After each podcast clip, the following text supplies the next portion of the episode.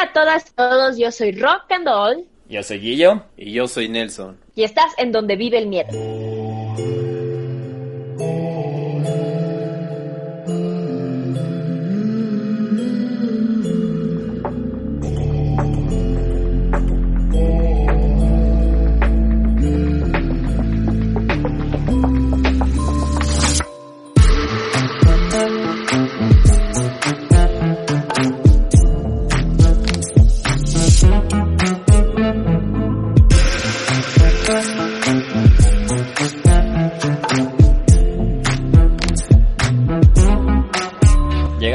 Septiembre, Nelson, puedes creer que ya estamos a casi que 3, 4 meses de acabar este bellísimo 2020. Y como ustedes lo habrán notado desde el último capítulo, estamos dándonos un break del crimen y de todas las cosas fuertes que casi siempre hablamos.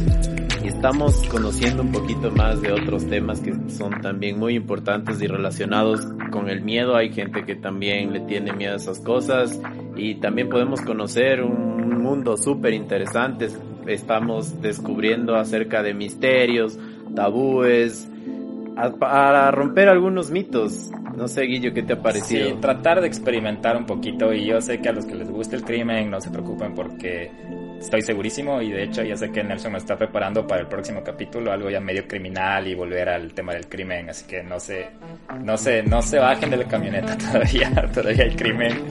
Y sí, y este capítulo como hablábamos va a ser, no sé, yo siento que va a tener todo. Desde el anterior capítulo hablábamos de de que hubo un poco de oscuridad y acabamos de iluminándonos un poco en la parte de tecnológica y ahorita vamos a me parece súper chévere porque vamos a vamos a hacer más o menos lo mismo pero desde la parte mágica.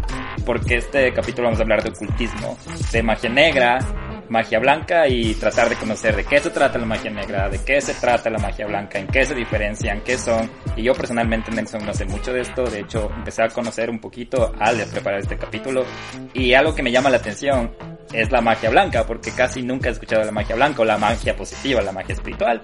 Y por eso tenemos una invitada súper especial, chévere, que ya la escucharon que estuvo hablando desde el inicio.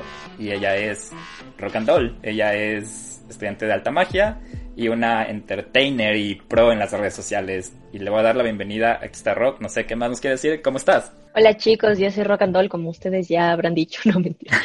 y, pues nada, yo me dedico en, en Instagram a crear contenido. En realidad yo estudié animación digital en la universidad. Ya me gradué, no, no lo ejerzo como en alguna un estudio de animación, pero pues hago mis dibujitos, hago mis animaciones independientes, los uso como esa habilidad para la imagen de mi marca de ropa. Tengo una marca de ropa que se llama Sugar Danny, porque mi nombre real es Danny, por si acaso, para los que no lo sepan. Y pues nada, me dedico también mucho a la labor, a la ayuda de la mujer creé una página de ayuda, junté a una abogada con una psicóloga para ayudar a las víctimas de abuso, violencia y pues ya tenemos bastantes casos, ya vamos trabajando creo que cuatro meses. Hoy, por ejemplo, tenemos una sesión también de ayuda y pues a eso creo que eso es lo que lo que define como mi labor en las redes sociales, sí. Qué gusto conocerte, Rock, y bienvenida a este espacio, en Bienvenida donde vive el miedo.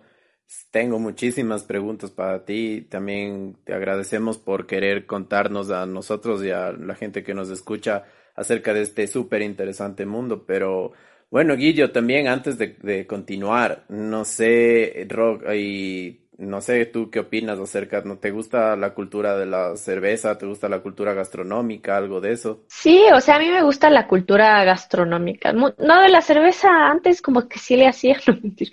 Pero como que luego, no sé si era como mi espíritu adolescente queriendo hacerlo, pero luego ya le perdí mucho el gusto, ya no le hago mucho a eso. Porque verás, el Nelson, el Nelson te pregunta porque ahora vamos a tratar de que te guste la cerveza, porque uno de nuestros sponsors es una cervecería, se llama Tu Barrel Brewery. Ah, sí, me encanta la cerveza. no, pero en serio, eh, porque ellos más que todo te, te, te, venden una experiencia, más que porque tenemos esta cultura de que nos, ya me acuerdo en la U también, nos pegamos la cerveza hasta morir. Entonces eso hasta te hace dejarle de un lado, pero ellos hacen cerveza artesanal y todo y te venden esa y te ofrecen esa experiencia de, de, de combinar la, la cerveza con comida, con como cambiar esa experiencia de cultura cervecera. Así que, Nelson, tú sabes las redes de tu barrel para que no se olviden de, seguirles y vamos a sortear el próximo four pack de la cerveza la próxima semana. Y Rock, te vamos a incluir en el sorteo para que te guste la cerveza. Sí, en, realidad sí me agrada la idea de comer con cerveza, pero de solo como sentarme a cervecerear, no, no, no es mucho lo mío, pero ahí con una carnecita, una hamburguesita, se le hace, sí se le hace.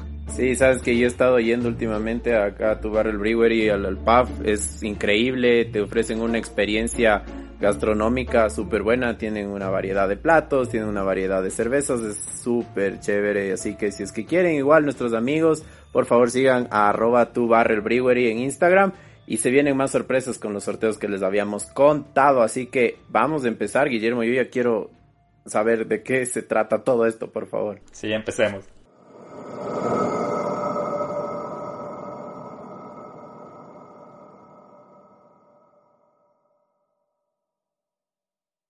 Y para empezar, eh, dijimos que hablábamos de ocultismo y magia, negra, magia blanca, pero ¿qué es el ocultismo? Veamos qué nos dice el ocultismo por definición. El ocultismo es un conjunto de conocimientos y prácticas mágicas y misteriosas, con las que se pretende penetrar y dominar los secretos de la naturaleza. La expresión ocultismo es de origen latín occultus, que significa secreto, oculto, misterioso, en contraposición del conocimiento visible. El ocultismo está relacionado con creencias y teorías que definen la existencia de fenómenos que no poseen ninguna explicación tradicional ni científica. Por lo tanto, el ocultismo se dedica a las ciencias ocultas o al estudio de fenómenos para los cuales la ciencia no dio una explicación. Se desconoce a ciencia cierta el origen del ocultismo, pero lo que sí es una realidad es que surgió al inicio de la humanidad. Es por ello que los investigadores afirman que esto generó conocimientos válidos debido a la inexistencia del, del método científico. El ocultismo está relacionado con operaciones que pueden depender más allá de los cinco sentidos. Es por ello que se afirma que el ocultismo tiene que ver con la presencia de fuerzas espirituales y esta práctica tiene como finalidad adivinar el pasado, presente y futuro, así como curar enfermedades. Existen diversas ciencias ocultas, siendo las más destacadas las siguientes. Alquimia, que es la transmutación del alma, conversión del metal en oro, la obtención de la piedra filosofal. Eh, esto de la alquimia me hace acuerdo la, el colegio, porque me acuerdo cuando tuve mis, mis clases de química, me hablaron lo primero de alquimia. A mí me hablaron de la cartomaquia creo que es cartomancia, sí, no sé. Cartomancia, justo me hablaron acá en el primer nivel y era como que nos diferenciaba entre eh, una tarotista y una cartomancia, algo así. Y era, y es literal, la cartomancia va al lado oscuro y la tarotista va al lado como claro. Entonces, sí está dentro del ocultismo oscuro. Sí, eso quiero, quiero ver que ya estoy seguro que nos vas a ir aclarando, Rock, más adelante, porque aquí en el concepto de ocultismo que estamos hablando, como que trata de, de, enmarcar a las dos partes, como la magia negra y la magia. chévere.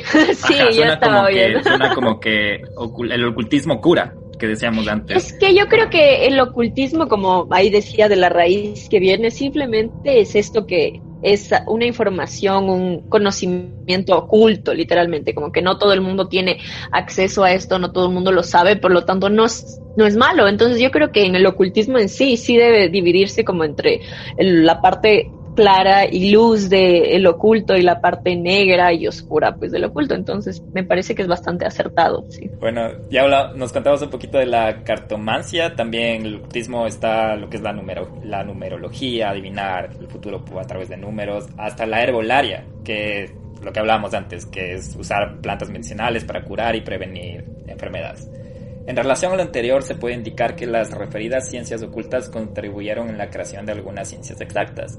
La levitación, que es cuando el cuerpo se levanta o se suspende sin, ninguna necesidad de, que algo lo sostenga, y la telepatía, que es la transmisión de pensamientos entre personas. También estas son consideradas como ciencias ocultas. El ocultismo puede estar ligado a sistemas filosóficos y artes misteriosas fundadas en sistemas secretos. Existen personas que relacionan el ocultismo con el satanismo, magia negra y sociedades secretas como los Illuminati e inclusive con el nazismo, que en ocasiones reveló intereses por objetos de poder arcano. Varios autores revelan que el ocultismo está presente en los diseños animados, algunas de Disney, por ejemplo en la película del viaje de Natty Gunn. Yo no he visto esta película, me tuve que investigar un poco, creo que es súper vieja, es acerca de un, un niño que realiza un viaje para encontrar a su padre y acompañado de un lobo, que es como el amigo. Y el lobo dice, según el ocultismo, son criaturas por, creadas por espíritus malignos, que yo no tenía ni idea. De hecho, tengo tatuado un lobo, entonces no estoy seguro de que sea temas malignos. También se observa un lobo en la película El libro de la selva y en la película Pocahontas. La abuela de ella muere y reencarna en un árbol que le anima a escuchar a los espíritus y de este género existe un montón de ejemplos. Entonces ya vamos viendo cómo el ocultismo está hasta en la cultura popular, ¿no? Asimismo en la música, generalmente el rock, en las letras escondidas dentro de la música y en sus videoclips utilizan simbología ocultista de los Illuminati y masones. Por ejemplo, Lady Gaga en el videoclip Born This Way se observa una pirámide masona en al menos dos ocasiones. ¿Qué opinan de esto del ocultismo? Ya, yo, yo también sí he visto un montón de videos de YouTube, más que nada con esto del ocultismo y de todas estas sectas de los famosos y nada más con lo que salió justo en esta pandemia de esta del, del Pizzagate y de las redes ya de pedofilia y toda esa vaina. O sea, es una vaina larguísima, son muchísimas cosas, muchísimos, y a veces sí creo que ya es rebuscar, ¿no? A veces sí ya es como que chuta, yo también en alguna foto capaz estoy haciendo así, ya cagué. Ya te, ya te ya Illuminati, sí. Pero bueno, también hay que verle en esto de que no, hay muchas cosas que no sabemos y hay muchas cosas que, que no llegamos a conocer. Hay mucha gente que se muere sin saber y en realidad si es que no llegamos a estar en ese punto con esa gente, pues no, no tenemos idea. Entonces, sí hay muchas cosas que tienen sentido si lo vemos en ese plan ya más macabro, con las pruebas que ponen en YouTube, que mira esta foto, que miran esta reunión, que mira cómo se vestían. Hay una cosa de los zapatos rojos, no sé si han escuchado. No. Que justo era, estaba viendo en esto del Pizzagate, que era algo igual medio satánico, que los hombres utilizaban zapatos rojos cuando van a hacer sus, sus sacrificios a niños, algo así era. Algo así, si es que me equivoco, disculpen, gente que No, no, ya le mandas de tarea a Nelson, porque él es el que, que, hace el tema de crimen y ya, ya le mandas de tarea a Nelson para ver qué hacen los hombres con zapatos rojos, Nelson. y eso les ponían como las fotos de unos famosos ahí que se iban a unas reuniones en la noche con zapatos rojos y era como que, ah, miren, y justo se iban a la misma reunión y cosas así. Yo decía, chuta, será, no puede ser. Y ahí, y ahí creo que era en la mansión del, del Jeffrey Epstein que tenían estos cuadros con algo de zapatos rojos, medio, medio raro. Yo quería comentar acerca de el ocultismo, está bien relacionado también con la historia, con la historia y la cultura del rock. Hay personajes como, eh, me parece que es Alistair Crowley, que influyeron a personajes como Jimmy Page y Robert Plant a crear y formar parte de sectas también eh, relacionadas con el ocultismo que son integrantes de Led Zeppelin. Y de hecho hay historias súper curiosas. Yo tuve la oportunidad una vez de viajar a Seattle, Estados Unidos, y me contaron una historia acerca de un rito que hicieron eh, Led Zeppelin en, en un hotel en una parte cerca de un río y que eso había incluido eh, la utilización de, de, peces para hacer sadomasoquismo con sus fans. Entonces a una chica le habían hecho que le muerda un tiburón bebé. Y esa es una de las historias que está relacionada con los libros ocultos que tenía Jimmy Page. Y de hecho, si es que quieren investigar más, es súper interesante porque hay un álbum de Led Zeppelin que no tiene nombre y en el cual hay bastantes símbolos del, del ocultismo. Y de hecho, los símbolos de Led Zeppelin, cada uno significa como su espíritu. Y el de Jimmy Page es bien tétrico, entonces también les dejo de tarea. Pero lo que me gustó que dijiste, y esto creo que es lo que vamos a hablar a, continuación, es que ya la palabra ocultismo, hasta la misma palabra con el tiempo evoluciona, ¿no? Porque antes hablábamos solo de sectas satánicas, y ahora tú hablabas lo del Pizzagate, que sea como sea es algo oculto. Y para los que nos escuchan fue el escándalo de pedofilia, que si no saben, es un tema también súper delicado del escándalo este de, de cómo en las sociedades de altos élites también tienen estos, es más, no sé, cuando, cuando estás en ese mundo tienes más recursos para poder ocultar cosas. Entonces nos vamos al ocultismo de diferente aspecto, ¿no? Y me gustó cómo jugaste con eso, Rock, porque ahora ya podemos mencionar como antes, ocultismo era ser satánico. Ahora hay hasta ocultismos que no tienen nada que ver con Satanás, sino hasta peor que eso, ¿no? Y bueno, justo en eso de cuando analizaban esta mansión en la isla que tenía Jeffrey Epstein, tenía también bastantes como como símbolos, así símbolos que me imagino deben ser de alguna cultura, de algunas creencias, y había un como dios o algo así, que no recuerdo el nombre, pero era el dios como del sacrificio de niños, así, tenía un nombre, sí lo leí, y era que a ese dios de los símbolos que estaban dentro de la casa, o sea, a ese dios se le como alimentaba sacrificando niños, y es rarísimo porque hacen esas cosas. Qué, loco, qué locura. Para seguir adelante y seguirnos metiendo en esto, porque creo que tenemos un montón de cosas de comparar, hasta sobre todo con, la, con el tema actual. Eh, Nelson, ¿Nos puedes ayudar qué, qué dice la Biblia acerca del ocultismo? Según la Biblia existe un conflicto sobrenatural, está presente entre el reino de Dios y el reino de Satanás. Y en relación a ello, es de destacar que el catolicismo rechaza las prácticas del ocultismo, tanto en el Antiguo Testamento como en el Nuevo.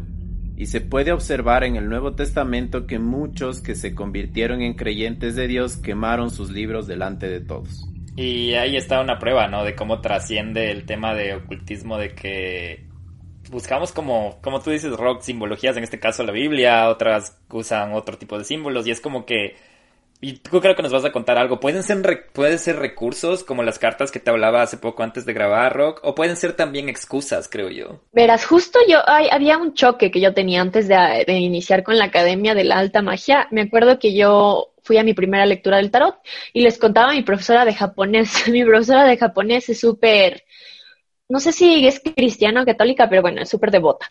Entonces ella me decía, uy, que sí le parece interesante, pero que ya no le cuente más o que ella no se haría porque pues, no quiere irse al infierno. y yo así como que, ah, entendible, entendible. Entonces es como que le, le, le daba ese cierto miedo. Pero cuando fui a mi primera clase de alta magia, al parecer sí hay personas que, que quieren aprender en este plan del ocultismo de la magia blanca y sí son creyentes de Dios. Entonces me acuerdo que nos enseñaban cómo estaba formado un altar. Entonces un altar tiene la divinidad en el centro, bueno, un altar básico, pongámoslo así, la divinidad en el centro y los elementos de, de la tierra, que son la tierra, el aire, el fuego y el agua, ¿no? Entonces en cierto orden y así, y la, la profe que nos estaba enseñando lo de la alta magia nos decía, ahí ponen una divinidad, la que ustedes consideran que es como que lo que rige, lo que toma el control de esto. Ahí podía, ella nos mencionaba la triple diosa, puede ser Buda, puede ser el yin yang, puede ser el universo y también puede ser pongan ahí una virgencita o, o, a Dios o a Jesús y yo me quedé así como que, ah, o sea, también se puede, o sea, también puedes, o sea, con tal de que sea una divinidad que en la que tú creas, en realidad a la final, bueno, yo creo que a la final son lo mismo, ¿no? O sea, es una fuerza mayor y puede ser cualquier cosa. Entonces, con tal de que tú le metas fe a esa, a esa divinidad, funciona la magia. Eso, eso es lo que entendí. A la final la magia está en uno, creo, ¿no? Sí, así que no importa que creas en, en la parte católica o cristiana, o sea, no, no, importa, en realidad sí está en uno y está en las partículas y la materia no se, no se destruye, solo se transforma, bla, bla. no sé, ahora de Nelson, de hablar de magia que hay en el interior, creo que también hay diferentes tipos de magia, ¿no? Porque las criminales, en cambio, tienen bastante magia negra, creo que solo quieren expresar esa magia negra de alguna manera y ya lo hemos visto. Hacer daño, ¿no? Qué chévere por saber también, eh, yo no sabía esto de los del, altar que mencionas. Yo había escuchado una vez, me puse a leer porque me dio curiosidad, que había gente que adoraba a Atenea, que es una diosa griega, y de hecho uno de los rituales era hacerle un altar, eh, pero me había olvidado de lo que tú dijiste que había que ponerle los cuatro elementos, pero algo así decía, y también decía que esta diosa le encanta que todo esté limpio, o sea, que tú una vez a la semana dediques a la limpieza y bueno, también creo que nos vas a hablar un poquito más adelante acerca de lo que es y que simboliza la limpieza y todo eso en la en la magia también. No sé si es que tiene algo que ver, yo creo que sí, porque... Ajá, sí, de hecho sí. Y también de Atenea, o sea, justo cuando me preguntaron esto del camino de las ocho lunas, cada una de las lunas es en referencia a una diosa, que a su vez cada una de las diosas son en referencia a las hormonas que cambian durante el mes en el ciclo de la mujer. Entonces, una de esas, de esas diosas es Atenea, pues entonces según igual sus, sus, sus características y lo que ella es y lo que ella representa, también representa la hormona que secretamos en tal, tal día del mes. Entonces, súper interesante también.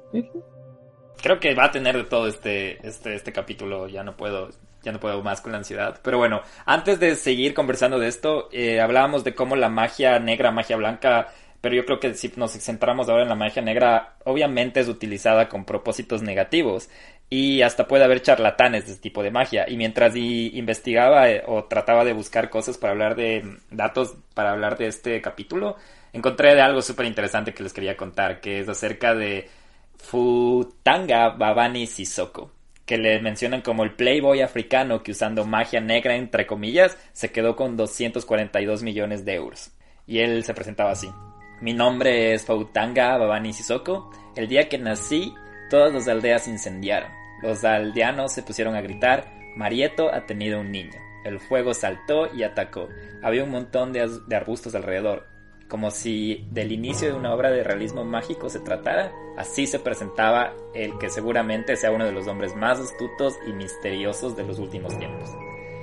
La historia de él arranca en la capital de los Emirates Árabes Unidos, Dubái, y está salpicada de juicios, corrupción, fortunas millonarias y hasta magia negra.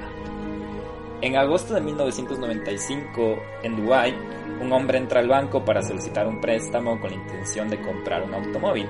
El gerente, llamado Mohamed Ayub, no pone ninguna pega y de forma gratuita e inesperada, su cliente le invita a cenar a su casa. Mientras ya estaban degustando los víveres, su anfitrión le afirma que tiene poderes mágicos con los que puede duplicar grandes cantidades de dinero. El gerente del banco se queda pasmado y para probar la veracidad de sus palabras le invita a venir otra vez a cenar y traer algo de dinero. En esta otra ocasión, irrumpe de pronto un hombre por una de las habitaciones de invitados diciendo que un Dijin, un espíritu de la cultura árabe, acaba de atacarlo. Inmediatamente aquel hombre advierte a Yaúd de que no le enfade, ya que si no el hechizo de dinero no funcionará. Para ello el joven gerente deja el dinero en la sala de magia y espera que todo pase. En medio del trance, Ayub afirma ver una serie de luces y mucho humo saliendo de la sala, de la que también emergían voces de espíritus acompañadas de un estentorio silencio. El dinero misteriosamente se ha duplicado y el atraco está por llegar quería hablar un poco de la charlatanería, ¿no? Y creo que eso nos pasa a cualquier lado y por eso decía que la magia negra se usa mucho con propósitos malos. Siempre, siempre se usa con propósitos malos.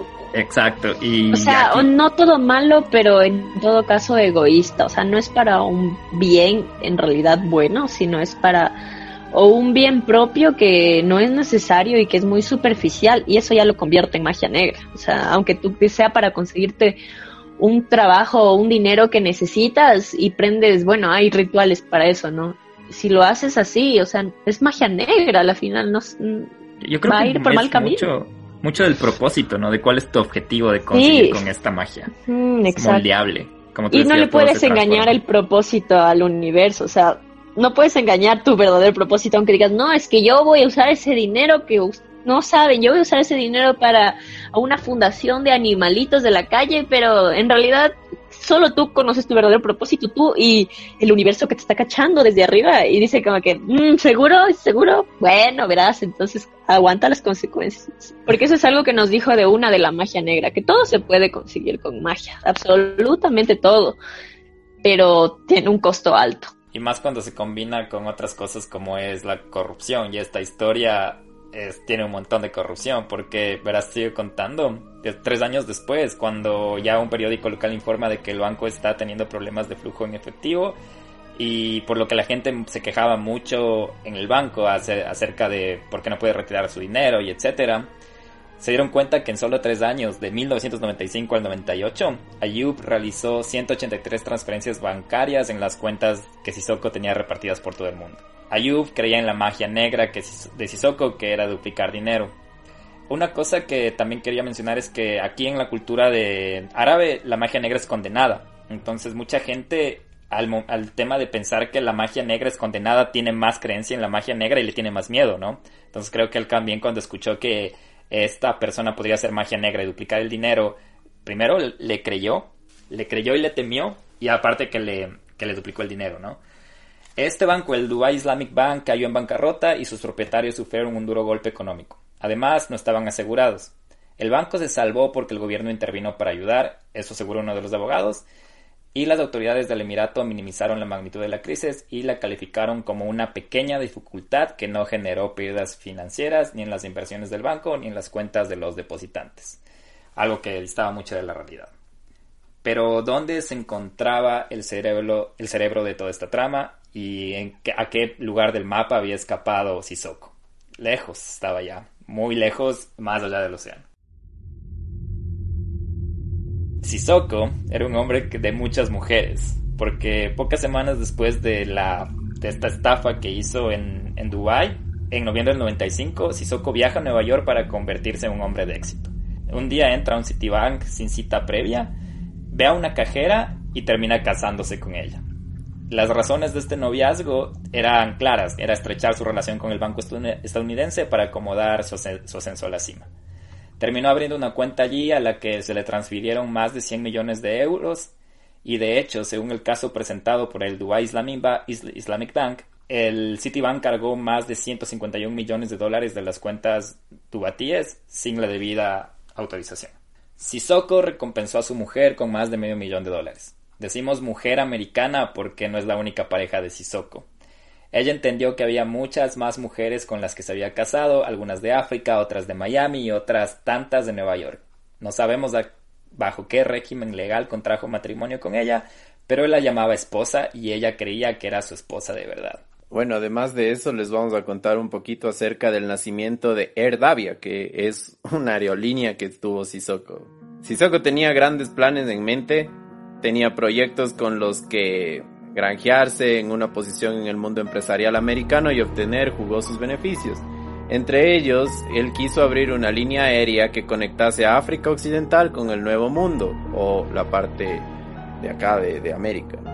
Así es como adquirió un Hawker Siddeley 125 de segunda mano y un par de Boeing 727 anticuados, aviones que también fueron parte de la Segunda Guerra Mundial, son aviones super viejos. A la compañía la bautiza con el nombre de su pueblo natal, Air Davia. En julio de 1996, el Malí cometió un grave error. Compra dos helicópteros de la guerra de Vietnam para razones poco claras. Las razones se sustentan en la creación de dos ambulancias aéreas de emergencia. Sin embargo, los helicópteros eran bastante grandes, no del tipo de los que iban corriendo de un hospital a otro, sino mucho más grandes. Al tratarse de helicópteros de combate, precisan de una licencia de especial exportación. En ese entonces es cuando Sissoko y sus socios tratan de sobornar con 30 mil dólares a un oficial de aduanas. Pero las cosas no saldrían tan bien para el protagonista de esta historia. La Interpol emitió una orden de arresto para Sissoko y lo apresaron en Ginebra, donde precisamente había acudido para abrir otra cuenta bancaria, o sea, yo lo único que le veo a él es que quería dos aviones, perdón, dos helicópteros de combate. ¿Con qué fines? Ya no era solo un objetivo monetario, sino yo creo que él quería ser ya prácticamente un lord o un capo de... Me imagino que atrás de esto también ha de haber habido opio, ha de haber habido drogas y cosas así. Para, por ejemplo, para y estaba leyendo, estaba escuchando, perdón, lo que estaba mencionando acerca de que el banquero se había puesto en trance. Y yo había escuchado que cuando hacen este tipo de, rituales y estas cosas, ponen opio en el, en, las, en el incienso y esas cosas para que tú también puedas mantenerte en ese trance. Entonces yo creo que esa es una de las razones. Sí, bueno, hay un montón de cosas que, que se puede usar ahorita hablábamos de la alquimia, ¿no? Y también la parte mágica tiene que ver mucho con la alquimia. O sea, a veces mm, los mismos dolores nos pueden ayudar a, crear sentimientos positivos o negativos. Pero yo creo que este es caso puramente de que de corrupción, de maldad, de, narcotráfico. Sí. Pero usando como una, más bien la magia negra aquí entra como una tapadera de todo lo que en realidad hicieron, como es por encimita, esto es magia negra, pero en realidad nunca hizo en sí magia negra, así que sus, sus consecuencias debieron ser, no sé cómo terminé, así que mejor no digo no. Sí, por eso les decía. pero debe ser más. Sí, por eso les decía yo desde el inicio, entre comillas, sí, más terrenales, eh, entre comillas, magia negra, porque aquí solo vemos que usó la magia negra como un, un tema de, de, astucia, de, no engaño, de engaño, exacto. Eh, y bueno, justo te voy contando, Rock, qué pasó. Él tuvo una estancia breve en prisión porque entra a la prisión de Champ en la capital suiza de Ginebra, pero al poco tiempo logra ser extraditado a Estados Unidos, donde inicia una campaña mediática para movilizar a diplomáticos y gente influyente para que le suelten. Influencia. Eso me, hace, eso me hace pensar en lo de lo del Pizzagate que decías, que por qué tampoco Jeffrey Epstein no era encarcelado, ¿no? Lo importante que es las relaciones poderosas. Uy, es lo, es lo, es lo principal en este mundo corrupto que vivimos. Exactamente. Bueno, la sorpresa llega cuando el Birch Bay, que es, senador de los Estados Unidos, anuncia que está dispuesto a unirse al equipo de defensa de Sissoko. ¿Por qué crees que alguien se involucraría con un ciudadano extranjero que aparentemente no tiene valor para el país? Se preguntaba uno de los abogados. El gobierno quería que Sissoko permanezca bajo custodia, pero al ser liberado por 20 millones de dólares, un récord que en la Florida de este de este momento, él con esta fianza sale de prisión. Y nada más al hacerlo se va de fiesta. A partir de ahí, el Malí gasta grandes fortunas de dinero en coches de primera gama, joyas, trajes de alta costura. El dinero era como viento para él, insiste Ronald Dufrante, que era un trabajador de un concesionario de automóviles, que dice que Sissoko acudía regularmente y iba y compraba dos a tres, cuatro vehículos de una sola vez. Volvía la siguiente semana y se hacía con otros tantos. Tanto es así que se calcula que el empresario llegó a vender como 30 y 35 automóviles en total. Las ansias especulativas de Sissoko no tenían límites. Rápidamente él se convierte en una celebridad en el resplandeciente Miami. Tenía varias esposas, pero eso no le impide seguir de boda en boda para luego alojar a cada una de ellas en los 23 apartamentos que posee repartidos y alquilados por toda la ciudad. Para lavar su imagen y causar buena impresión dentro del ámbito de los negocios de Miami, Sissoko comienza a regalar dinero a causas caritativas. Además, tiene un juicio postergado en el horizonte con el que no desperdicia el valor de una buena publicidad.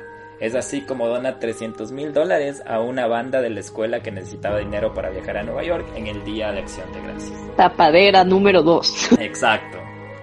Otro de sus abogados defensores no duda en calificarle como el Robin Hood moderno, ya que regala 14 millones de euros en menos de 10 meses a, gente sin hogar por todos los Estados Unidos. Uno de los abogados en la contra critica al respecto y dice que mucho de lo que hizo fue para ganar en imagen y perpetuar la percepción de un hombre muy rico y muy poderoso. Inesperadamente, cuando Sissoko es llamado a los tribunales, ignora el consejo de sus abogados y se declara el mismo culpable. La sentencia es de 43 días de prisión con multa de 250 mil dólares que es pagada por el Banco Islámico de Dubái. Cuando por fin llega a su Malí natal, le reciben con los honores típicos de los héroes. Cuando llega las cosas han cambiado. Su antiguo colega Yaub es declarado culpable de fraude y condenado a tres años de prisión. Se rumorea que también se somete a un exorcismo para curarse de su férrea creencia en la magia negra. ¿Te das cuenta? El que salió mal parado fue el otro. Pobrecito. Pero ahí está por tonto, ¿no? Exacto. En cambio, Sissoko nunca se llega a enfrentar a la justicia. Un tribunal de Dubái lo sentencia a tres años por practicar magia y por la trama del Banco del Emirato. Interpol también emite una orden de arresto y hoy en día sigue siendo uno de los hombres más buscados del planeta, pero sin cumplir ninguna condena. ¿Qué tal este queridísimo Sissoko que dijo entre comillas magia negra y se hizo uno de los Playboys de Miami y ahorita ni siquiera cumple condena. Creo que Correa le está siguiendo sus pasos. Te iba a decir lo mismo, robó pero hizo. exacto.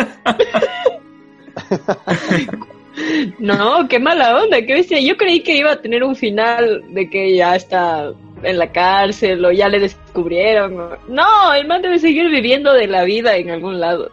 creo que está ahí mismo en su, en su natal Mali. ¿No viste cómo dice que hasta le, le, considera un héroe por todo lo que hizo Pero ahí dice, No, no, no que ya no, no saben dónde está ahorita el paradero. Ah, sí, tienes razón, no saben dónde está, pero regresó allá, seguro está por ahí, de ahí. Sí, escondido con, entre sus propios habitantes de que le tratan de, ay, no, no, escondámosle, él es Pero tú hablabas, hablabas eh, algo muy importante, Rock, eh, acerca de utilizar la magia, utilizar este, esta herramienta para poder hacer dinero y poder burlarse también de toda la gente, porque estoy seguro que también hay gente que en verdad le dedica mucho tiempo a este tipo de cosas, eh, por más malignas que podrían llegar a ser hay gente que también se debe sentir insultada por tipos como este, ¿no? Entonces, no sé, acerca de, ¿qué opinas tú, digamos, por ejemplo, hay gente que en verdad cree y, y de hecho hace su vida en relación al, al, satanismo, a la magia negra o a otros, otras otro tipo de, de, magias, ¿no? Claro, yo creo que este man es, es como que un insulto para la verdadera magia negra, aunque yo no, yo no, yo no la practique, yo crea que está, está mal. Para los que sí la, o sea, tanto la magia negra como la magia blanca requiere su estudio, como tú dices, requiere su esfuerzo, requiere saber cosas, requiere años de aprender y que este man lo use como, como de tapadera para hacer sus cosas malas. o sea, yo creo que incluso alguien que practique magia negra podría, no sé, pero podría estar diciendo cosas como que todo lo que él logró en estafas lo hubiera logrado si hubiera, si se hubiera puesto a estudiar magia negra de verdad. Claro que el costo es caro y más bien creo que a la final el costo termina siendo más caro para los que practican magia negra que para los que hacen crímenes en la vida real, porque hemos visto que la justicia apesta. Así que, por ejemplo, una de las consecuencias que nos contaba nuestra profesora era de una maestra de ella que a la final hizo algo, algo ni siquiera como considerado tan, bueno, sí es, ya está en como que en la vía de la magia negra. Por ejemplo, con esto del tarot, mm, ustedes no pueden leer las cartas a quien no está presente. Si es que alguien viene, una señora viene y te dice que te lea las cartas y que por favor me pueda decir con quién me está engañando mi esposo, si mi esposo me está engañando, no le podemos decir porque es sobre una tercera persona. Eso sí se puede saber, pero ya es magia negra, es considerado magia negra porque son para fines de una persona que no está presente y no está dando su consentimiento. Eso nos contaba nuestra profesora que le había visto a su maestra en Chiquis que le estaba haciendo una de estas lecturas así medias chuecas a alguien. Y ella le cachó y le preguntó inocentemente, así como que, ah, o sea, eso ya se puede hacer en niveles avanzados. Y ella le había dicho como que no, eso no puedes hacer nunca en la magia blanca, eso no se debe hacer, porque se paga muy caro.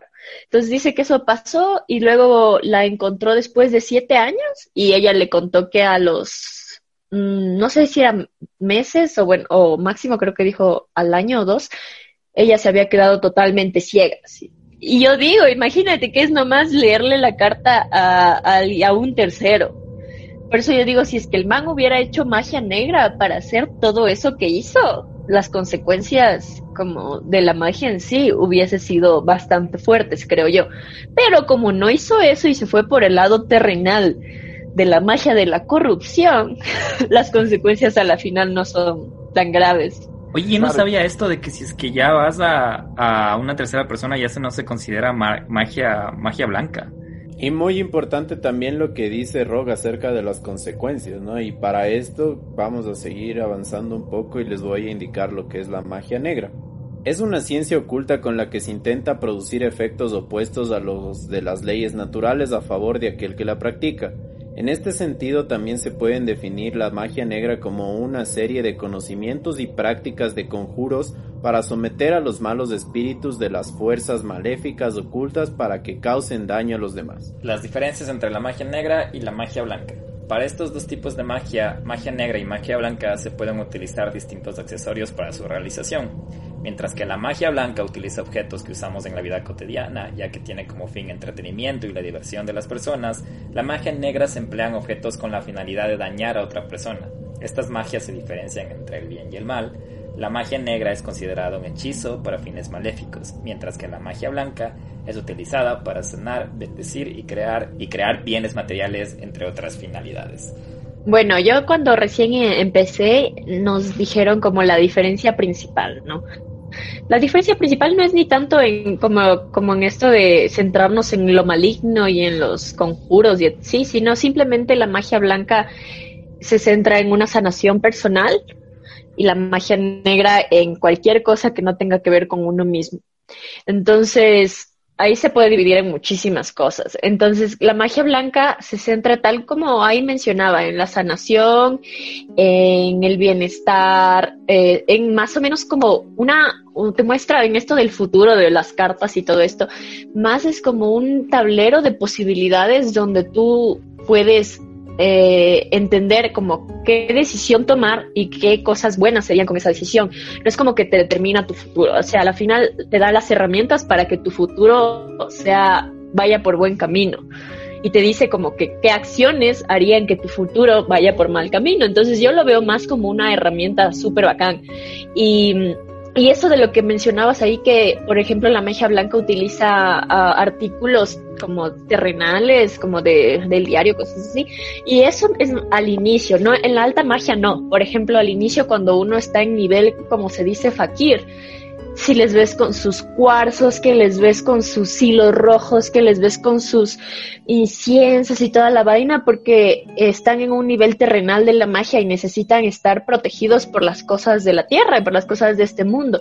Entonces el punto que una quiere llegar cuando inicia con la alta magia es hacer demiurgia. Las demiurgias no necesitan nada terrenal para hacer lo que sea que hacen. O sea, es como que se vuelven un canal de conocimiento y un canal de, de energías y, y de magia en sí. Que ya no necesitan que los cuarzos, que los inciensos, que el palo ese, ya ni me acuerdo cómo se llama, es esa madera que le, le prenden. ya no necesitan nada de eso. No me acuerdo. Entonces creo que el niveles son así como que es fakir, Luego va como la maga o la bruja, que ya está en un nivel más, a ver cómo era, el nivel terrenal, el nivel espiritual y el nivel como ya del alma. Creo que es así, si no estoy mal. Entonces, a lo que uno quiere llegar con lo alta, con la alta magia es hacer es no necesitar nada de estas cosas como terrenales para poder realizar un objetivo o, o un bien a una persona, bueno, a sí mismo y así. Rocky, cuando llegues a ese tope, ¿cómo te, cómo te podríamos llamar? ¿Como magia, maga o bruja? Demiurgia. Miurgia. Miurgia. Demiurgia. Demiurgia. Y la intermedia era maga o bruja. Ajá, exacto. Uh, pero, pero falta, ¿no? Así que ustedes tómense con calma. okay, pero, recién aprendiendo. Sí, solo te decía porque eh, a veces la... Tú usaste ahorita la, la, denominación bruja. Y también hay brujas blancas, ¿no? No porque te digan que eres una bruja, no es que eres la peor, ¿no? No, si a nosotros nos decimos, incluso tenemos un grupo que es como amigas brujitas, ¿cacho? es como que no, no, la, la palabra en sí no, no es mala. Hay brujas malas, así como la palabra persona no es mala, pero hay personas malas.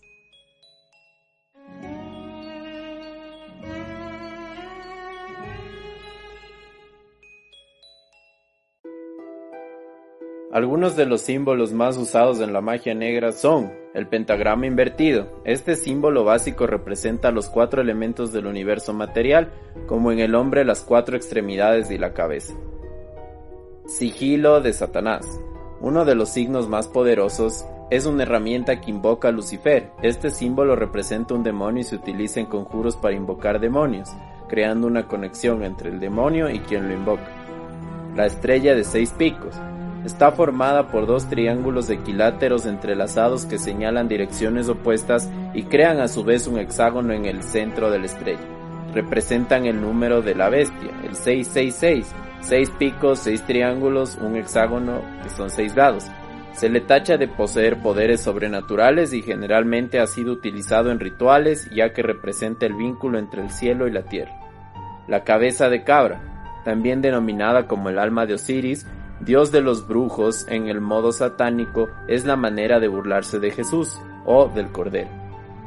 Y el Udyat, también denominado como el ojo que todo lo ve. Este símbolo significa rey del infierno. es el ojo de Horus, el hijo de Osiris, al que su hermano le mutiló el ojo y se lo reemplazó por el Udyat para que pudiese recuperar la vista. A ver, entonces ahora les voy a contar una leyenda de la magia negra que se llama la Cueva de Salamanca. Según nos cuenta la leyenda, en el interior de una cueva el diablo enseñaba magia negra a los estudiantes, ya que la enseñanza de la nigromancia en la iglesia de San Cebrián podría tener algo que ver a raíz de que uno de sus celibatos se convirtiera en mago. Esto sucedió en los tiempos en que Salamanca era famosa en el mundo tanto por la cueva como por su universidad. En este lugar se celebraba un culto nigromántico cuyo protagonista era el demonio. El ser maligno inspiraba desde el fondo de la cripta a la luz del tenue fuego, adquiriendo forma de una cabra macho. Daba sus lecciones de magia negra, adivinación, quiromancia, entre otras ciencias ocultas. Los asistentes a estas clases eran siete estudiantes, a lo largo de siete años seguidos. Como, de, como forma de pago de dichas clases, uno de ellos fue elegido al azar para quedarse al lado del diablo. ¿Qué efectos se le atribuyen a la magia negra? Cuando se realiza este tipo de magia para intentar perjudicar a otra persona, es muy posible que quien se ve afectado seas tú. Para realizar algún tipo de hechizo de magia negra se convocan espíritus que tienen mucha energía negativa y son ellos los que dan fuerza a los rituales. La magia negra la componen otros tipos de magia, como son la brujería, es la agrupación de prácticas mágicas y supersticiosas las cuales realizan las brujas y brujos, se asocia con los hechizos que buscan causar el mal. Aunque no todas las brujas. la magia roja con este tipo de magia se identifican dos tipos de hechizos. Dicha magia consta de celebraciones bastante complejas realizadas siempre con la presencia de un sacerdote o sacerdotisa. De los sentidos, se utiliza el cuerpo para encontrar, expandir y enviar energía de la sexualidad o amor. Se puede comparar con la magia negra o blanca. Esta se utiliza con la pasión, el amor y la sexualidad. Con este tipo de hechizos, una vez realizados, ya no hay vuelta atrás, ya sean para unir o para separar. Dentro de este tipo de magias es donde se trata con el vudú y la sangre. No, sí, eh, eh, justo de esto hablábamos el otro día con la, con la maestra de alta magia y ella nos contaba que, que mucha gente, o sea, de, de una te escriben incluso por Instagram como, ¿cómo hago para mantener a mi novio conmigo? O sea, y eso también es un plan ya más de la psicología más que de la magia, o sea, es como más del amor propio y de la seguridad que, que tienes que trabajar antes de estar pidiendo esos hechizos pendejos. Entonces sí es como que que una, una, una chica le había tocado como de paciente a una, una profe mía que le decía como que estaba con un chico que ella le había hecho un embrujo para que esté con ella y ahora ella ya no quería estar con él. Entonces aquí entraba justo esto lo que dice que ya no hay marcha atrás. Y él era como que, ¿y ahora cómo hago? Y, y dice que sí hay forma de romper esos hechizos, pero depende mucho también de la persona en sí que está hechizada. No es como que solo coges el libro como en las películas y dices, tunta la vida, y ya se, ya se quitó el hechizo, ¿no? O sea, también mucho depende de la psique humana. O sea, somos seres bastante complejos como para solo decirnos cositas y ya está. Pero de que sí hay cómo, yo sabía que sí había cómo. Me imagino que también solo ciertas cosas, me imagino que otras ya son como un poquito más profundas, más oscuras que ya ningún humano tiene la capacidad como de romper, supongo. Lo que mencionaste me gustó de que romper un poco ya los tabúes ancestrales o culturales, porque si escuchas como esto de los amarres, les podría, es la palabra que se usa, amarres de amor, amarres de cosas, y, y a la final es bastante eh, subjetivo, yo creería, ¿no? Es como depende como tú, como tú decías, de eso de amarres amorosos y todo, deberían primero te amarse a uno mismo y... Uy, sí. Yo me acuerdo que en la revista Tú, cuando era niña, había un artículo donde nos enseñaban como qué tipo de vela aprender y qué tipo de cosas decir como para si te gustaba un chico, para que le puedas atraer. Y, y, una estúpida estaba a punto de hacerlo. Eso te iba a preguntar, ¿cómo lo sabes? Porque yo lo leí y quería amarrar a un chico una vez. No, pero saben que yo les voy a contar una historia, que se me vino a la, a la memoria ahorita. Yo tenía una, una amiga que en verdad sí tenía sus problemas psicológicos medios graves. Y ella hizo uno de estos amarres y yo recuerdo que una vez me dijo, oye, estoy súper asustada, no sé qué hacer, eh, mira, me pasó esto. Y ella había estado saliendo con un chico casado que tenía hijos y ella le había hecho esta magia negra. Me mostró lo que le había hecho y justamente creo que ahorita vas a hablar acerca de eso, pero ella le había hecho un muñeco, me mostró que tenía una foto con unos alfileres, tenía una carta, me recuerdo que tenía letras rojas, tenía partes de ropa y todo estaba envuelto con, con unas, bueno, unas hierbas o algo así. Cuando ella me, me dijo que estaba súper triste y le dije, ¿por qué? ¿Qué pasó?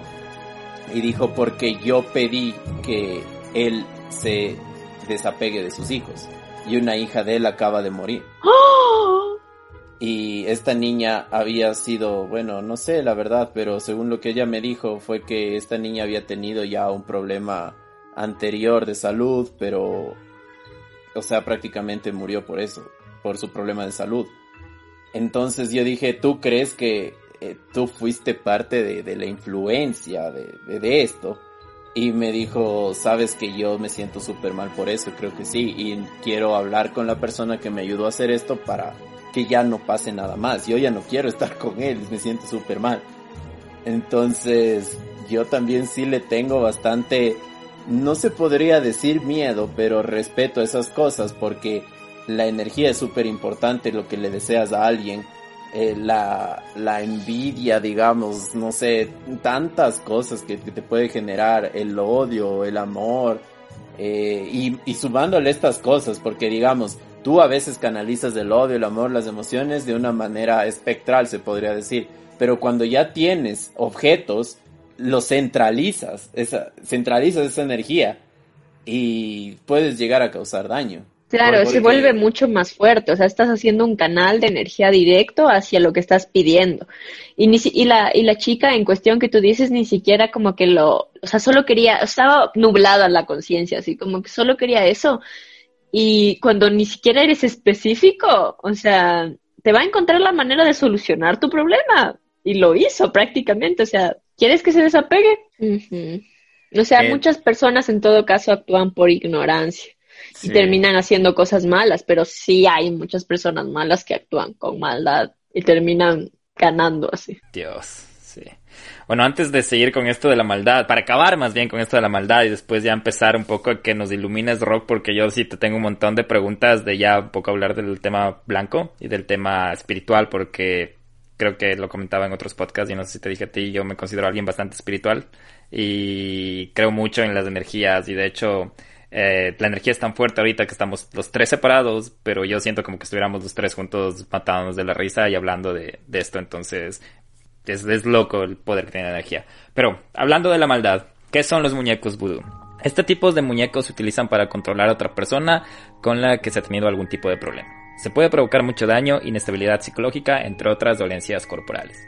El tipo de personas que recurren a este medio es para causar daño en la distancia para que la persona a la que se le desea el mal no sepa nada del porqué de lo que le sucede. O sea, nosotros entre los tres a la distancia sí nos podemos mandar vudú, así que pilas ahí. Los muñecos de vudú no son solo creados para causar el mal ajeno hacia una persona con la que no te hayan ido bien las cosas, sino que también se suelen utilizar para hacer el bien, mejorar la salud de un ser querido, conseguir éxitos o usarlos como forma de protección hacia nosotros mismos o a los nuestros. A la magia negra se le atribuyen otro tipo de hechizos como son mal de ojo, causa a la persona que le padece agitación, inquietud y nerviosismo sin ningún tipo de motivo por la fuerte intención de cualquier de alguien por celos o por envidia. Negatividad. Estas energías negativas absorben la energía vital y debilitan totalmente físicamente a la persona. Se activan mediante personas que trabajan solas o les ayudan otras ya experimentadas. Lazos. A la persona que le afecta no se puede manejar de forma independiente y busca ayuda en sus seres cercanos, así como médicos y psicólogos sin apenas resultados. Maldiciones. Los que realizan este tipo de rituales tienen activas todas las energías, no solo en contra de a quienes se les quieren enviar, sino también en contra de todos sus familiares. Y así acabamos con la parte mala, porque ya no quiero hablar más de maldiciones, de, cosas así. Uy, uy. Rock, tengo una pregunta. Em, Dímelo. Tal vez me puedes, me puedes comentar, cuando te leen las cartas para algún fin maléfico o algo, no sé si tú sabes, pero dicen que te cambian el destino. O esto tiene, tiene mucho que ver eh, porque, eh, no sé, yo, yo recuerdo que, que tenía una tía que se hacía leer las cartas casi siempre y una vez eh, una otra persona que sabía un poco más que la persona que usualmente le leía las cartas le dijo que no tiene que leerse a cada rato porque su destino podía cambiar y que de hecho ella había tenido buenos augurios en el pasado, pero que de tanto que se leía y que de tantas cosas que ella deseaba, su destino cambió. Y de hecho le estaba yendo súper mal. Y esta persona le había dicho, o sea, la, la, la que sabía más, le había dicho, mira, tenías un futuro súper bueno y ahora te pasan cosas malas por curioso. No sé qué opinas. Yo estoy totalmente de acuerdo. Sí, o sea, es como, ¿has visto esas películas, las típicas películas donde, donde la gente trata de cambiar como que el futuro o algo así? Entonces hace un millón de cosas y resulta que todas esas cosas son las que de hecho hicieron que el futuro sea de esa forma.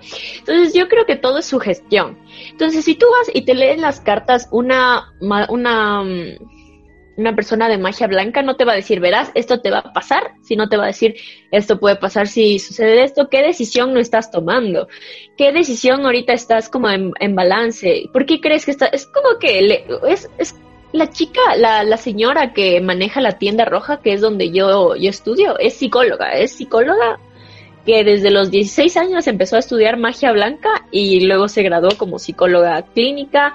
Entonces, es como que ya una cosa ya como mezclando las dos cosas. Yo también estudié psicología, yo tengo mi subespecialidad en psicología social. Entonces a mí me encanta esto de la psique de las personas, ¿no? Y mucho también tiene que ver con Jung en esto de, de la magia, por esto de los símbolos y de la interpretación de sueños. Entonces yo pienso que si una persona en magia negra va y te lee las cartas y te, y te dice esto va a pasar, o sea, la psique humana dice, hijo de madre, entonces actúa con respecto a eso. Entonces, ¿qué le haces? Es predisponerlo. Y la mente es tan fuerte que empieza a atraer las energías de, esa, de, de eso tan malo que le puede pasar o de eso tan malo que le puede pasar si no hace esto, si no hace lo otro. Entonces llega a ponerse en un modo obsesivo de que como la, tu tía que decías, tu tía era. Sí. Sí, tu tía que decía, se, o sea, su mente llegó a estar como tan controlada por las cartas y en, realidad es al revés, o sea, la mente es la que controla, controla lo que tú vas a hacer, ¿no? O sea, eso es lo que siempre nos dijeron con cuando estudiamos magia blanca, que la decisión de tu destino, bueno, no de tu destino, pero la decisión a la final es tuya. O sea, nosotros te damos los caminos, las posibilidades, pero la decisión siempre es tuya.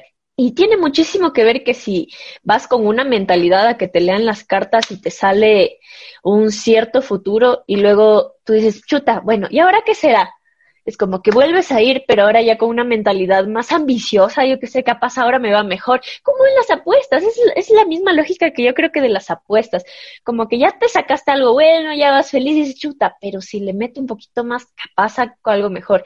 Y es lo mismo, o sea, tu tía como que se volvió un poquito adicta a saber como que los buenos augurios de su futuro, y en el momento en que le empezó a ir mal, incluso se obsesionó más porque decía como algo tengo que hacer, no, no puedo estar tranquila hasta que me salga bien, hasta que me salga bien, hasta que me salga bien.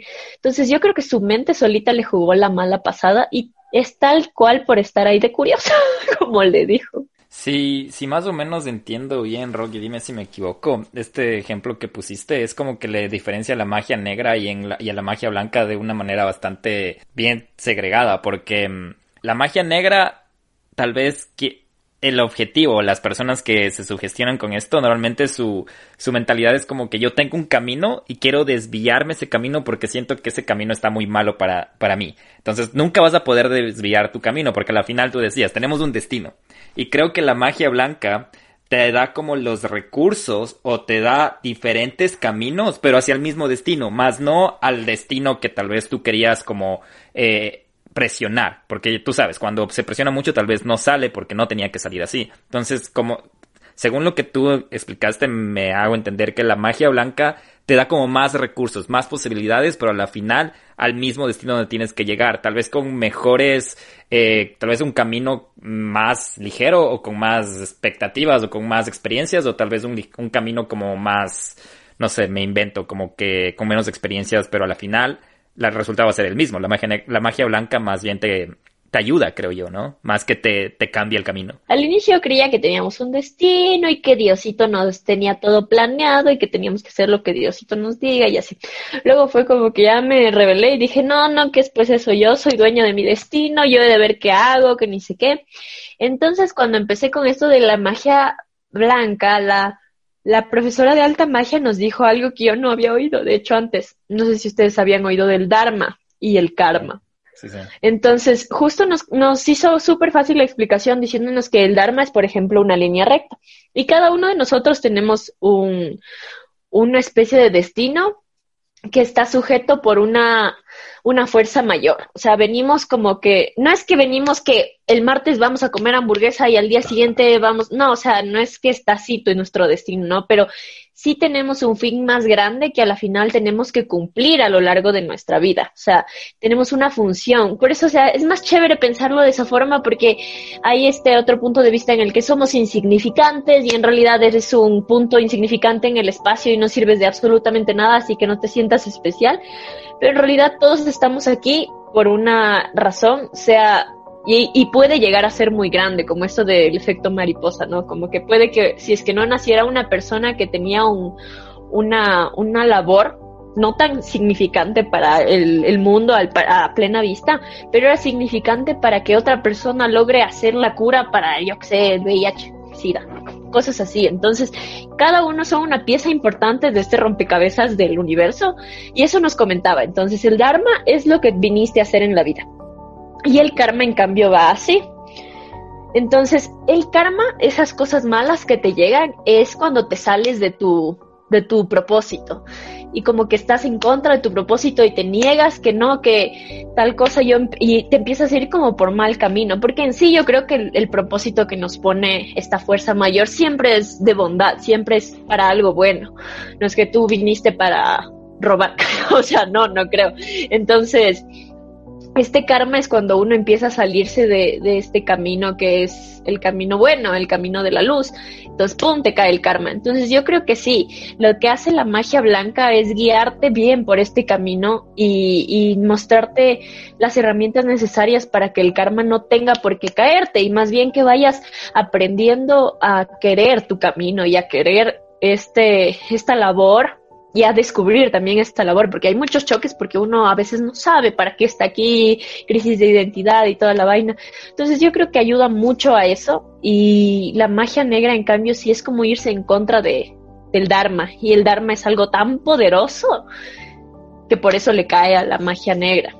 Y, y todo es esto, o sea, tú vas como en magia blanca a preguntar, quiero saber cómo me va a ir en el trabajo en el futuro, o quiero saber si me voy a poder ir a ese viaje que tanto estaba esperando.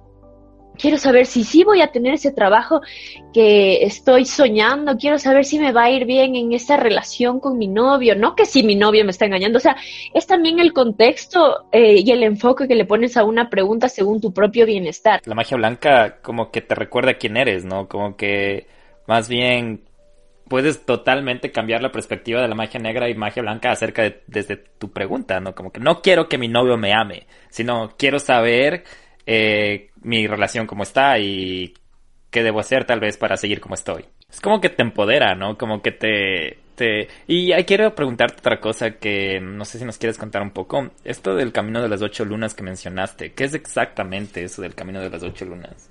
Bueno, el camino de las ocho lunas justo, justo me lo, me lo describieron como un diplomado del autoconocimiento. Entonces, a yo oí hablar de esto hace un año. Yo me compré libros que decía el camino de las ocho lunas, creo que fue en octubre del año pasado. Entonces, justo por el equinoccio de otoño lo sacaron. Entonces yo empezaba a ver el libro y aprender y, y yo escuchaba como este Camino de las Ocho Lunas es algo que dura nueve meses. Son encuentros entre expertas, mujeres y otras mujeres, niñas, mujeres ya adultas, mujeres ya viejas, donde es como sanación para uno mismo. O sea, incluso tratan, tratan temas con cada diosa que les explicaba.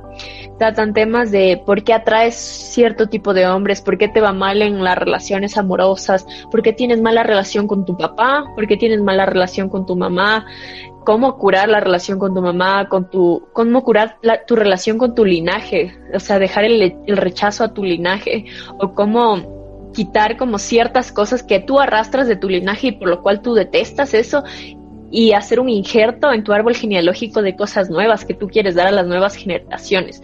Entonces, también cómo, cómo hablar de tu sexualidad, cómo entender tu cuerpo, cómo entender tu ciclo, cómo tocarte, cómo saber que, que no tienes límites como mujer. Yo, o sea, hace poco nomás me lamentaba ser mujer, decía, ¿qué ventaja tenemos como, como mujeres? O sea, somos, ¿qué?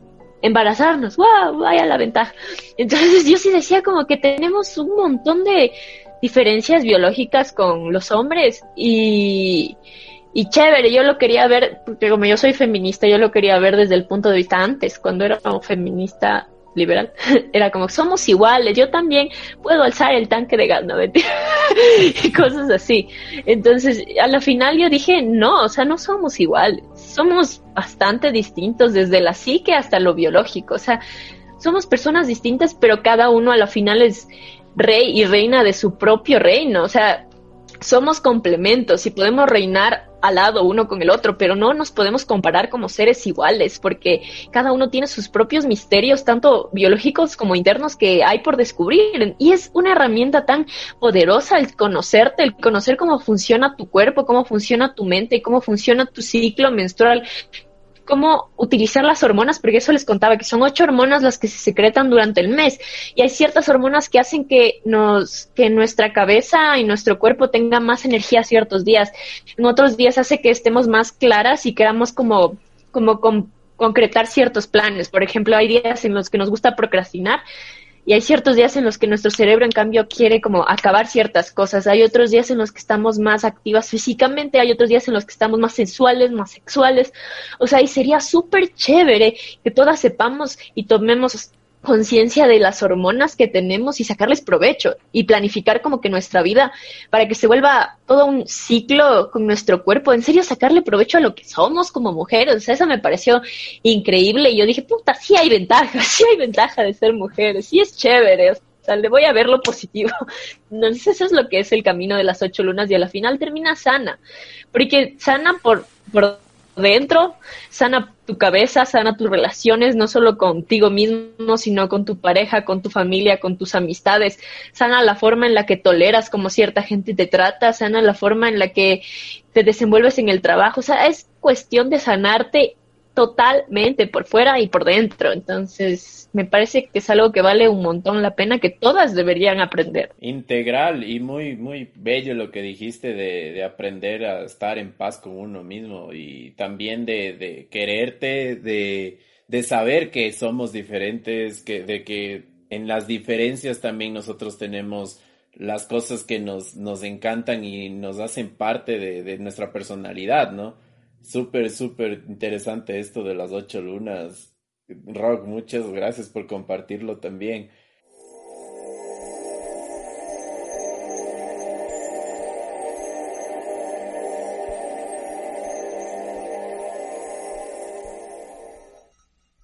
Qué chévere rock todo esto lo que nos cuentas y de todo lo que hemos hablado me, me, quedan a mí algunas cosas como lo primero era que si vas a hacer magia negra o magia blanca no es que puedes hacerlo de la noche a la mañana, ¿no? Decir, yo sé hacer magia negra porque leí, vi un video de YouTube o magia blanca porque también vi un video de YouTube o alta magia, etcétera. Hasta para este tipo de, de magia nos tenemos que preparar para saber que, cómo saber usarla, diría yo. También me gustó un montón la parte de que la espiritualidad se conecta con lo físico. Te puede ayudar a, a una limpieza espiritual, a una limpieza energética y tal vez con esa descarga como una meditación, me hace pensar hasta en una misma meditación, de que en la meditación tú te descargas y vas más empoderado a tu camino en el que tienes que estar, ¿no? Y sí, de hecho también nos hicieron meditar y con esto de los chakras también, o sea, como que es una cuestión de, de abrir completamente todos los horizontes que uno tiene desde su cuerpo y desde su mente. Entonces hay un montón de cosas, un montón de recursos que de hecho hay y siempre han habido para tener este conocimiento, tanto autoconocimiento como de otras cosas. Y como tú dices, o sea, hay que tenerle mucho respeto. La final es un conocimiento, la final es algo que, que no es ligera, como tú dices, no voy yo a poner video de YouTube. O sea, sí hay que tenerle bastante como respeto a lo que es algo tan grande, porque es más grande que tú. No puedes tomarlo así como patito, como cualquier cosa. Sí, y por último quería decir que, mm, y también lo que tú mencionaste, que somos una cadena de consecuencias, ¿no? Que todo lo que hacemos, que aunque seamos un aunque sea lo más mínimo que hagamos, va a afectar de alguna manera grande o chiquita en toda la cadena de consecuencias del universo, etcétera, etcétera. Entonces, lo importante es saber si quieres irte por el camino del Dharma o el camino del karma, porque el karma es del malo. El Dharma es como que yo lo entendía de Dharma, haz cosas buenas para que te regresen cosas buenas y el karma es no hagas cosas malas porque te va a regresar la cosa mala. Y me pareció chévere la analogía que hiciste de las ondas, que va en contra de lo que va el Dharma. Sí, porque a la final el karma no es lo malo es lo que te mereces. no necesariamente sea malo o lo bueno. Según lo que ah, hagas, el karma es lo que te tiene que llegar. Muy interesante y muchísimas gracias, Rock, por todo lo que nos has mencionado. Yo creo que nos dejas también bastantes dudas a nosotros, sé que también a nuestros oyentes, eh, pero bueno, no sé si es que tal vez eh, tú estás dispuesta a seguirnos contando algo, eh, a nuestros oyentes también, cómo te pueden contactar, eh, ayúdanos también con tus redes sociales o cuál es tu, tu medio de contacto para que todos sepan cómo llegar hacia eh, todo este conocimiento chévere que nos has indicado. Ya, buenísimo. O sea, yo en Instagram me pueden encontrar como arroba rockandol. La última O es cero, no es O. es como rock and roll, pero en vez de roll es doll porque soy una muñequita Bratz. Ahí me pueden encontrar en mi perfil con una foto de una muñequita Bratz. Esa soy yo. Entonces ahí yo hablo de un montón de cosas que son de mi interés me parecen temas que deben ser discutidos a diario. Y pues si quieren saber netamente de esto de la magia, de la interpretación de sueños, del tarot y todo eso, en la página donde yo aprendí en mi escuelita, que se llama Tienda Roja, la pueden encontrar igual como arroba tienda roja. Ahí encuentran muchísima información y pueden formar parte de ella también. Es una comunidad bastante chévere gracias por, por, por enseñarnos todo esto. Nos, como dijo Nelson, hay un montón de aprender, hay un montón que aprender ahora. Eh, hemos de seguir conversando. Eh, gracias por ser parte de Donde Vive el Miedo. Esperamos que nuestros oyentes también ya te den la bienvenida a la casa. Y, como les menciono siempre, si quieren seguirnos en Instagram pueden ir a arroba donde vive el miedo, Facebook arroba donde vive el miedo podcast y a nuestro correo si nos quieren mandar un correo es donde vive el miedo podcast arroba gmail. Dol, qué gusto conocerte, espero seguir un gusto también. Sí, muchas gracias a ti, muchas gracias Guille también por haber preparado esto. Me llenó de muchísimo conocimiento. No se pierda nuestro próximo capítulo, quizás vamos a volver al crimen con algo súper interesante acerca de criminales del Ecuador que quizás no conocían. Así que todos están invitados, gracias por seguirnos siempre. Y eso, un abrazo a todos y nos escuchamos muy pronto. Listo, hagan cosas buenas, nos vemos, bye, un abrazo. Bye.